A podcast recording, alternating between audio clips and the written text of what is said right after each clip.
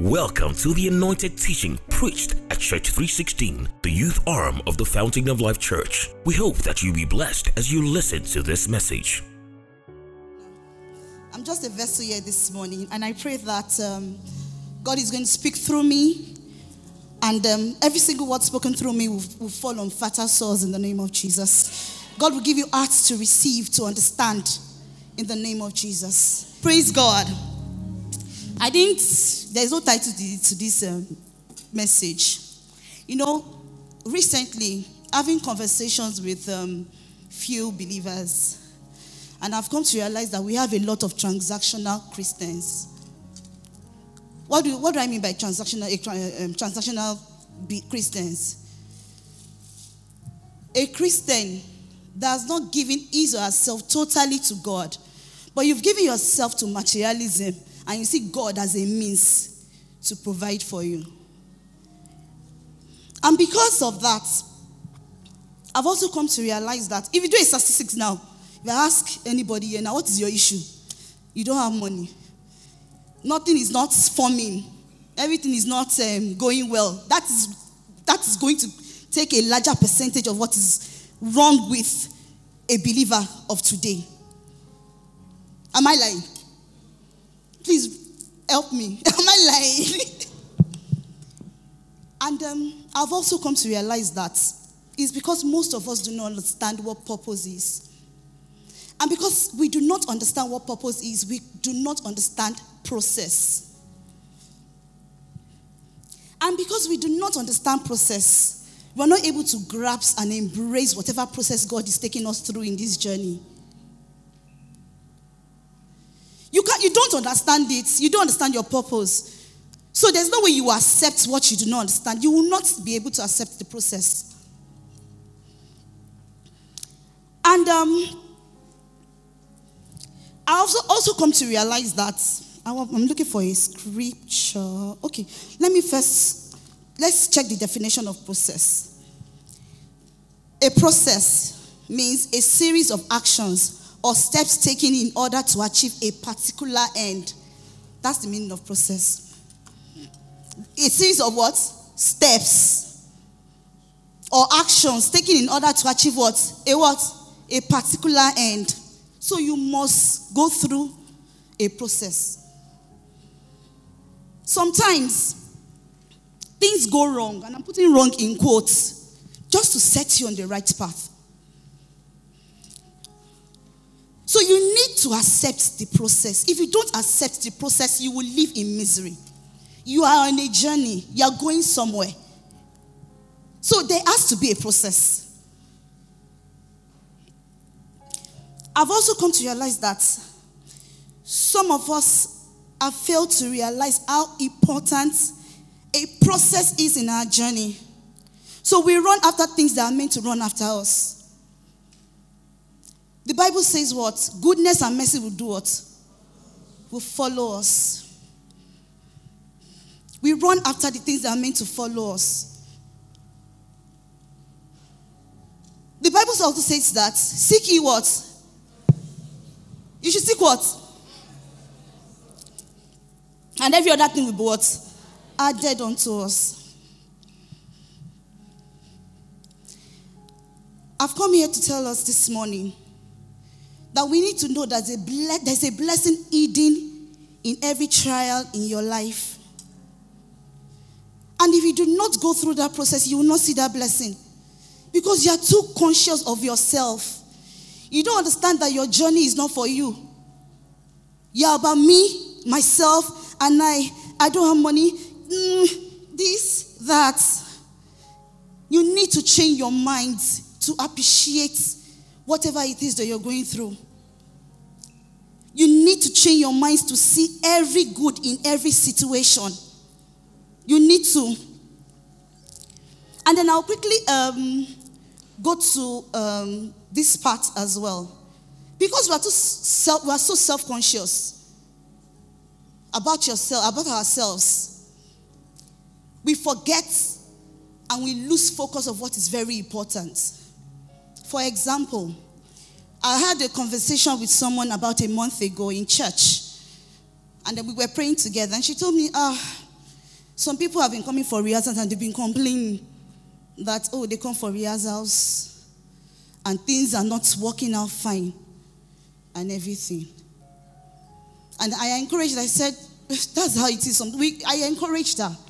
But then, thinking while I was meditating, it just occurred to me that most of us have lost focus. Because if you really understand what it is to serve God, you won't be accepting something in return because you are, you are, you are coming for rehearsal. And you've, you've, we've lost focus so much that you prepare every Sunday, every week to come and minister to me that I receive uh, salvation. But you cannot spend one hour to go and evangelize to someone that is yet to receive Christ. We read a book, Pastor P. thank you so much, Soul Winning by T.L. Osborn. And that book, you need to read it, was able to let us know the difference between evangelism and revival. You are coming to ginger me. I've received Christ though. But you can't go outside. I've spoken with some people and they will tell me during evangelism, they will say, I'm here to rehearse. Evangelism is just one hour. Evangelism is just one hour. You are going to rehearse for three hours. One hour once in a month. You prepare so much to come and minister to me. But you can't prepare your mind to, your, to go and minister to someone. What does the Bible say? Seek you what? First, the kingdom of God. And every other thing shall be added unto you. And that's why when you come, and that's why you complain when you are coming for rehearsals and things are not making sense, in quotes. Because you don't, your primary focus for coming for rehearsal was materialism.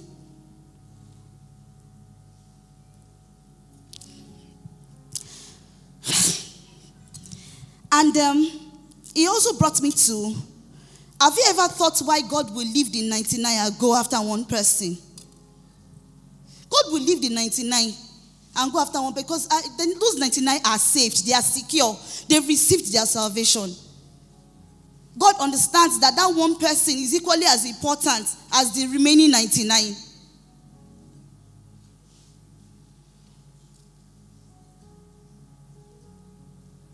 So we need to come back and not forget why we are serving God. And we need to understand that how God moves from being a text in a book to the reality that people know and will experience is dependent on you and I. Can we all agree that most of us go to the book of Psalms to go and get encouragement? To be strengthened. Am I correct? Please help me. To, to be strengthened. Am I correct? And do you know that it, um, the book of Psalms was written by a set of people? Now, you go to the book of Psalms to go and receive encouragement. Unbelievers don't know what the book of Psalms are. They don't have an inkling of what it is. So they, they can't go there to get encouraged. They're dependent on you and I. But some of us are so drained, empty. There's nothing, no encouragement can be taken from you. Nothing. No encouragement at all. You are too drained about yourself. You, you, you, you, you.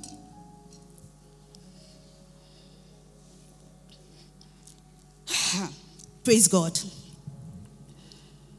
I want us to know that these unbelievers won't, you know, if you don't go out there, they won't come to, go and preach the gospel. They won't come here to come and accept Christ. The, pro, the, the, the, um, soul also taught us that you have to go to this, to where these unbelievers are, so you can bring them to church. I want to believe that for someone that was who is yet to receive Christ to come to church, there must have been a nudging. The person must have heard something there must have been some sort of, you know, contacts before the person can just say, okay, this person that they're even talking about, let me even go and see. And the person will come here and accept Christ. If you don't do that, who will go? How will they, how will they hear about God? I penned something here. I said, You will need to know that the most rewarding experience for a believer is to encounter an unbeliever and help them embrace Christ. Every believer is a witness for Christ. For Christ. To be Christians, we have to be soul winners like him. And um, which brings me back to where what I started with. I started with process. If you don't accept the process, you will get so worked up, void of joy, void of strength, and you will lose your faith. Because faith what comes by what? Hearing. And hearing by the word of God. It doesn't come by what people see. Oh, did the Bible say it comes by what people see? No. It comes by what? Hearing. So people seeing a lifestyle of materialism will not bring them to Christ. Yes, I know that all these things give credibility, like, oh, you're serving God, but that is not the main focus. Don't lose focus. Please, don't lose focus. I'll quickly like us to, um, as I wrap up, please, I'm very, very sorry because my time is up. Yeah, most of us say that God use me for your glory. God use me for your glory. We forget that the glory of God is embedded in our process. For God to shine through you, you need to go through that process. There's no way His glory can show. It's a process. Even Jesus Christ. Do you think Jesus would have, uh, God, it's not easy for God to have said, Oh, yeah, I'm, I'm forgiving you of your sins. He could have said it. He did not, but He made Jesus come down here to come and die for you and I. He followed a process. So why do you want to jump yours? Embrace your process. And embrace, am I saying, oh, these problems are not there? No, that's not what I'm saying. I'm just saying embrace your process with joy. Because the joy of the Lord gives you what? It gives you strength. So if you don't embrace your process with joy, you don't have strength. Where do you want to get the strength from? You won't have strength. So please, I did like to encourage us as I round up. Bumi, please quickly come. Let me just, I want to quickly give a visual representation of what I'm talking about.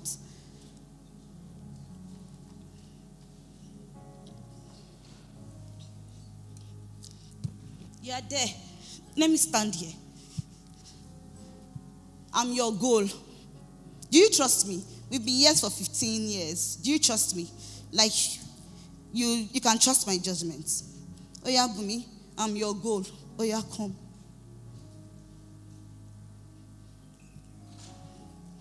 I'm your goal. I'm your goal. I'm your goal. Praise God. Did Bumi jump from death to come and meet me here? What was he doing? He was following a process. As I was moving, what was he doing? He was moving with me. That's the process. So you go through every corner, every trial, every temptation, every obstacle to get to your journey. I also like us to read the book of Joshua, verse 2, 18 to the end. I wish I had time to read it. There was a part where Joshua 2, 18. I'm done. I just want to just pinpoint something there before. Oh, my Bible, please. Is it there? Yes, Joshua 2.18 says, Behold, when we come into the land, thou shalt find this line of scarlet thread in the window, window which thou, ah, God, this version. This let us down by, okay, I think my Bible. Unless we enter, oh yeah, go down, go down, please. If anyone goes out the doors of your house, his blood will be, please, further down. And if you report our mission, we are free from the oath as, further down, please.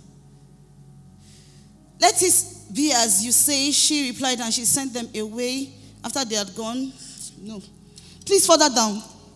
Hey, God, help me, help me, help me, help me, help me, help me. Help me. Hmm. This, I'm coming. This version of Bible is. Oh, Holy Spirit, help me, help me, help me, help me, help me, help me, help me, help me, help me. Oh. 18. I'm sorry. Just. Okay. Okay, let me start from 22. And they departed and went into the mountain and stayed there three days until the pursuers returned. The pursuers sought them all along the way, but not find them. So the two men returned and descended the mountain and crossed over, and then came to Joshua of Nun, uh, and they said to Joshua, "Truly, the Lord has delivered all the land into our hands. From for all the inhabitants of the country are faint-hearted because of us. God will deliver things to you when you trust Him wholeheartedly. I wish I had time to read this, but you can read it at home, and then you can get a full understanding of what I'm trying to talk about. God bless you. Thank you for listening to this message. For more information, please visit www.thechurch316.org. God bless you.